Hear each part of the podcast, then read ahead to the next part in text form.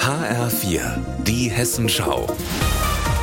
Unser Thema aus Mittelhessen. Mit Benjamin Müller. Guten Tag. Laute Gitarren, gröhlende Menschen, Bierduschen. Morgen und übermorgen steht in Villmar im Kreis Limburg-Weilburg das Tells Bells Festival an.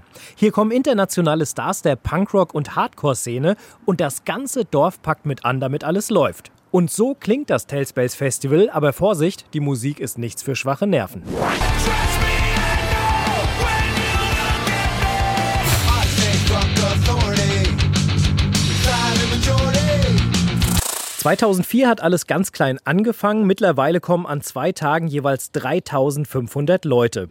Die Orga übernimmt der Villmar Kult e.V., aber am Festivalwochenende hilft das ganze Dorf mit, sagt Tim Fritsch aus dem Orga-Team. Die Helfer hier, und das sind die Helfer während des Festivals, das sind 280 Personen aus dem Vereinsleben von Villmar, aus allen Vereinen. Feuerwehr, Gesangsverein, Teutonia, TV, dann Sportverein, dann Tischtennisverein, die alle hier uns unterstützen und ganz ehrenamtlich Thekendienst machen. Seit ein paar Jahren ist auch das Blasorchester der Freiwilligen Feuerwehr Villmar fester Bestandteil des Festivals. Die laufen samstagmorgens über den Campingplatz und wecken die Leute zum Frühshoppen. Ja, und so klingt das Ganze dann.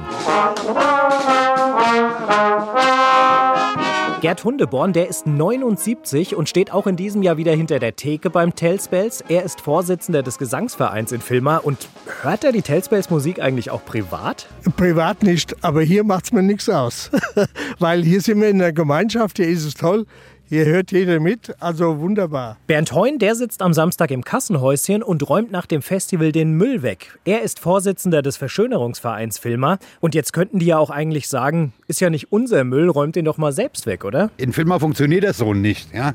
Wir haben auch Aktionen das Jahr über, zum Beispiel die Aktion Saubere Landschaft. Das sind Leute vom Kult e.V. dabei. Das ist ganz selbstverständlich, dass wir uns da gegenseitig unterstützen. Und so helfen wirklich alle mit. In einem Jahr, da gab es Starkregen und da haben dann umliegende Bauern zum Beispiel Stroh rangekarrt, damit nicht alles im Schlamm versinkt. Und so läuft's eben mit allem, sagt Tim Fritsch vom Tells Bells Team. Dann kennt jemand jemanden, der jemanden kennt. Vielleicht auch der Vorteil vom Land. Irgendjemand kennt einen und dann bekommt man die Hilfe, die man benötigt. Vom Tells Bells Gelände, Benjamin Müller.